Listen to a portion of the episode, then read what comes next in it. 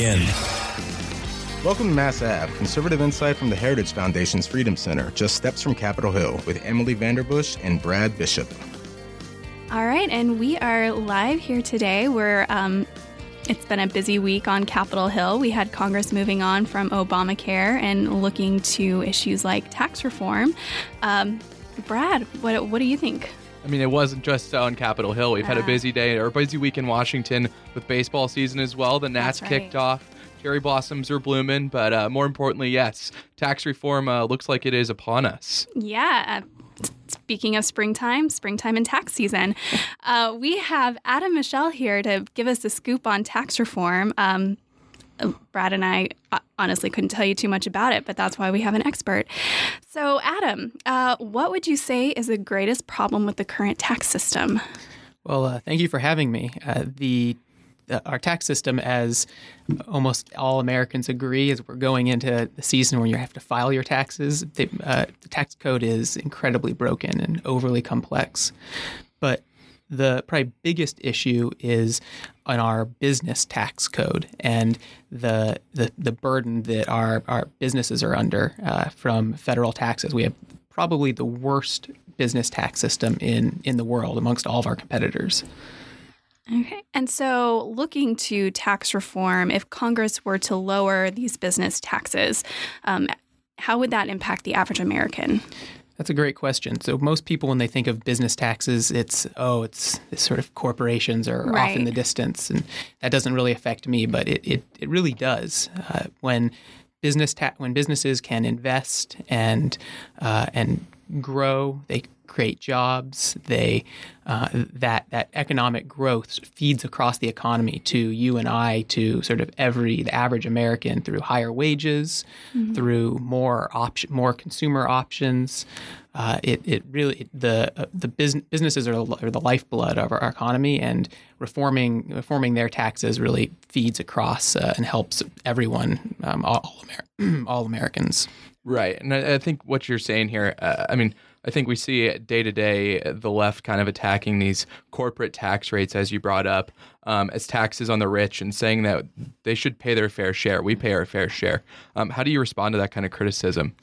Yeah, so the the, the criticism you get from the left of when you cut uh, business tax business taxes or you cut uh, certain capital gains taxes, which is a uh, that they come back with these are just tax cuts for the rich, but really the left is stuck in this sort of fixed pie economic thinking where it, it it's not about dividing up the current pie that's in front that current economic pie that's in front of us but true tax reform grows the size of the pie and uh, increases everyone's uh, sort of econo- economic slice. And that's that's really what we're talking about here is making uh, is, is growing the economy increasing th- that investment in jobs and, and wages and that that's what uh, individual people really feel and need So, I've heard um, some people make the argument that tax reform that is done in Congress needs to be revenue neutral.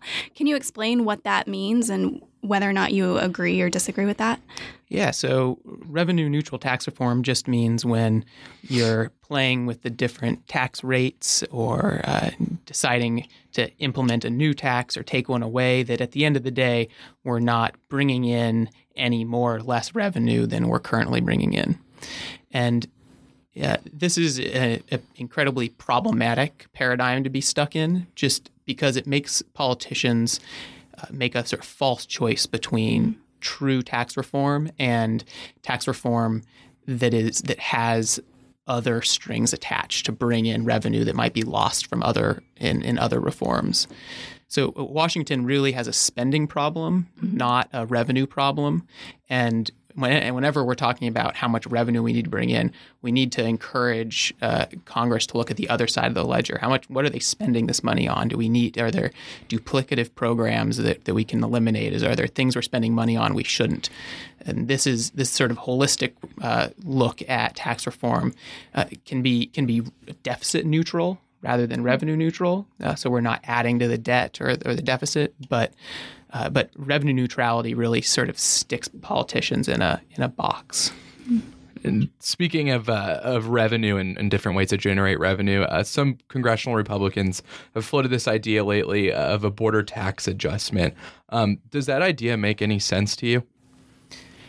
So the the border tax adjustment is an incredibly controversial issue, uh, both among economists, both economists across the ideological spectrum, and within conser- between uh, conservative economists. And it's also a very hot political issue. There's a divide within the business community. There's a divide on Capitol Hill, and the what we don't want to happen in tax reform is to get stuck in the same uh, loop that healthcare reform got stuck in. We, we want to move forward on the things that we agree on and uh, and leave the things we disagree on for for another debate. So uh, I would encourage Congress to sort to take that approach to focus on the things we agree on. The corporate tax rate is too high. Uh, we need to move to a territorial system and move to expensing. These are all specific provisions of the business tax code and simplifying taxes overall. Uh, so that's where the focus should really be. And I'd say, I mean, recently, especially, you look at, like you said, Obamacare uh, repeal. You look at the Gorsuch fight going on right now in the mm-hmm. Senate. Do you think it's feasible or it's possible that tax reform is going to happen this year? Is that an achievable goal? I certainly hope so. I think the if if as I was just saying, we focus on the things we agree on, uh, the the the main principles of good tax reform are, are most people agree on them. So I, I really I, I hope that, that, Congress can set aside those those differences and and tax reform can get done. But there's always politicking going on going going on, and I'm not a, a, political consultant, so I couldn't tell you the specifics there. it's not too hard to message keeping it's, your own money, though. At least we hope not. You're right.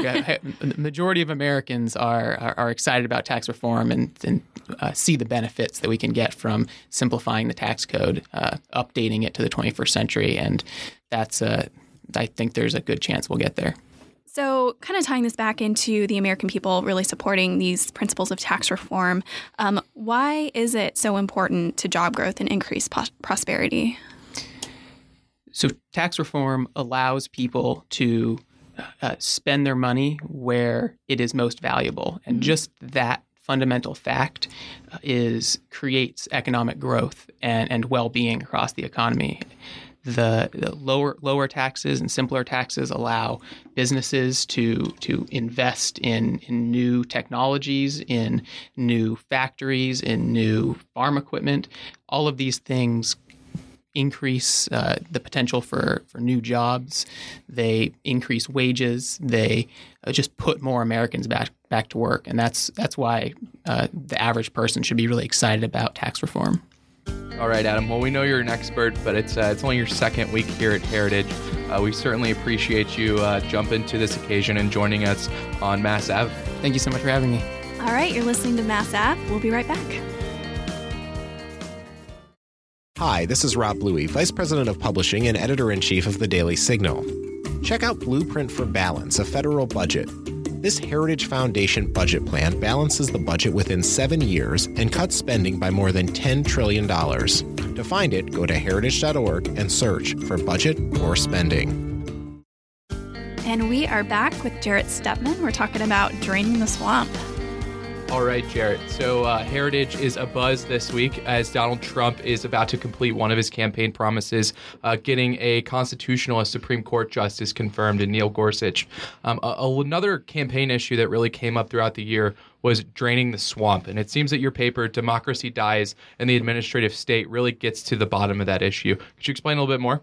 Yeah, this is a big issue. I think it's something that, you know, when we talk about draining the swamp, people want specifics. How are we going to uh, change Washington, D.C.? How are we going to change the entrenched interests that run our government? And I think one of the big ones uh, that needs to be done is something uh, called civil service reform. I think a lot of Americans don't quite realize that most federal employees can't lose their jobs. They can't be fired. I mean, there are nearly 3 million federal employees. Today, 90% of those can't lose their job. They wow. literally own property in their job. It's it's really a, an incredible statistic, and it's something that a lot of Americans don't quite realize. Yeah. And uh, you mentioned the 90% of the 3 million federal employees. Do you have any examples of, you know, actions that have happened that normally they might have been fired for? Right. I think it became very apparent. I mean, there was a story uh, that came out a few years ago about the Phoenix VA and corruption going on there, a lot of veterans not getting the care they need, people being laying down in the job, people being engaged in literally criminal activities, yet nobody was fired. I mean, I, I think that's that's incredible to most people, and the reason is is because the process of firing somebody from the civil service is so onerous that nobody's willing to go through with it. Which you can see why there's this bad incentive in the civil service for our government employees to not do a good job, to not be responsive to the American people. Right, uh, and you you kind of released a paper before this article for the Daily Signal.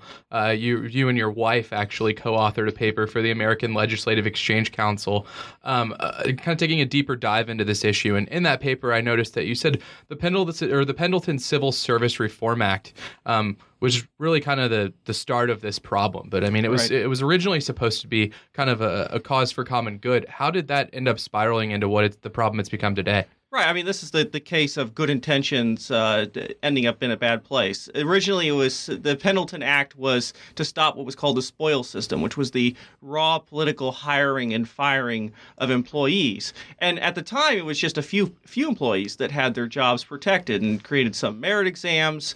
Uh, but this has really changed over the last century. Now, what you see is a vastly expanded federal government where most employees have their jobs protected, where those levels of protection have increased dramatically in that time. And I think what what my paper is calling for is a review of those rules, looking at places where there have been reforms, have been changes, moving toward more at-will employment for federal employees, which frankly, if you work in the if you don't work in the public sector and you're just uh, working at a for-profit or whatever it is, uh, something that you're going to know know about. Um, so I think that's what the the real issue at stake is moving federal workers to more of an at will employment so that they can be fired and so that we can get rid of the bad apples that are apparent in many, many agencies.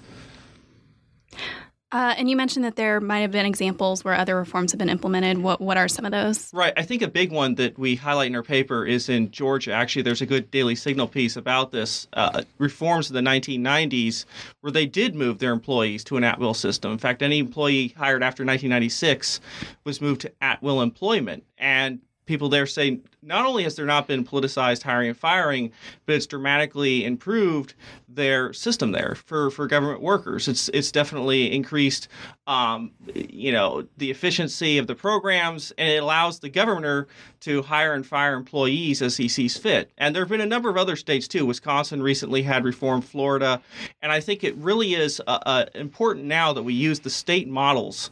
Uh, on the federal government because this is a much obviously much bigger issue that all Americans should care about. And I think with this new administration, uh, especially over the last couple of months, we've seen kind of this burrowing issue, which you bring up with, and, and you know these burrowed federal lifetime bureaucrats are really kind of starting to stir things up in the administration. Um, how do you see a way to fix that problem? Right. I mean, that was the original promise of civil service reform is that we wouldn't have a politicized federal government. Uh, that this the fourth branch essentially would be free from that, but that's that hasn't been the case. Political appointees have burrowed into permanent civil service jobs. They can be there for the rest of their lives and never get fired. They carry on the previous administration's policies while potentially thwarting the new ones. You can see how that's a problem when you have a change in political party. You have now Trump coming into into office, and he has essentially employees he can't get rid of, he can't fire, who can fight his agenda and try to stop him every step of the way. You can see why the system is pernicious and causes a lot of problem for government reform. All right, so Politico recently reported that the civil servants who were exposed worry that the White House may feel pressure to act from voters in the Republican base. Um, how do you think that this kind of reform would solve for that? Well, yeah, I mean, I think it's I think it's ridiculous. I mean, uh, you know, as somebody who's involved with reporting, you know, we do want to know what people in government are doing. These are the people that are supposed to be serving us, and when frankly, bureaucrats are doing things that are wrong or bad or politicized, the American people have a right to know that and to hold them accountable. Ele- elected officials, well, we vote them out of office when they do a bad job. A civil servant who has these protections, well, they can't lose their job, no matter how bad they are, no matter how politicized they are. Uh, they're basically they have uh, they have a job for life, and I think it's really important that first of all we bring attention to the problems and make a system where we can actually get rid of people who are doing such a bad job for the American people. Right. You certainly like to think if the shoe were on the other foot, and this were four years ago, and Barack Yeah. Obama were starting out his presidency, how do we think Politico and, or even the mainstream media would be addressing this? Right, and just look at the look at the IRS scandal. I mean, that was a, an, an agency that was targeting Americans. I think Politico mentioned, well, federal employees feel panicked by these media reports. Well, can you imagine the panic for taxpayers who think that they're being targeted by an agency that has so much power over their lives without any amount of recourse? Could you imagine how panicked these American people are? I mean, I just I love that quote. You know, when when the government fears the people, there is liberty. When the, the people fear the government, there is tyranny. And I think this is this is a prime example of that right here. All right, Jarrett. Well, thank you for joining us on Mass Ave. Um, for all the listeners, uh, go check out Jarrett's paper, Civil Service Reform for the 21st Century Restoring Democratic Accountability to the Administrative State. We appreciate you joining us. Thank you for having me on. Thanks everyone for listening in, and remember to check us out on Facebook at Mass Ave Podcast. And remember to follow the Heritage Foundation to keep up with the latest conservative insight from the steps of Capitol Hill.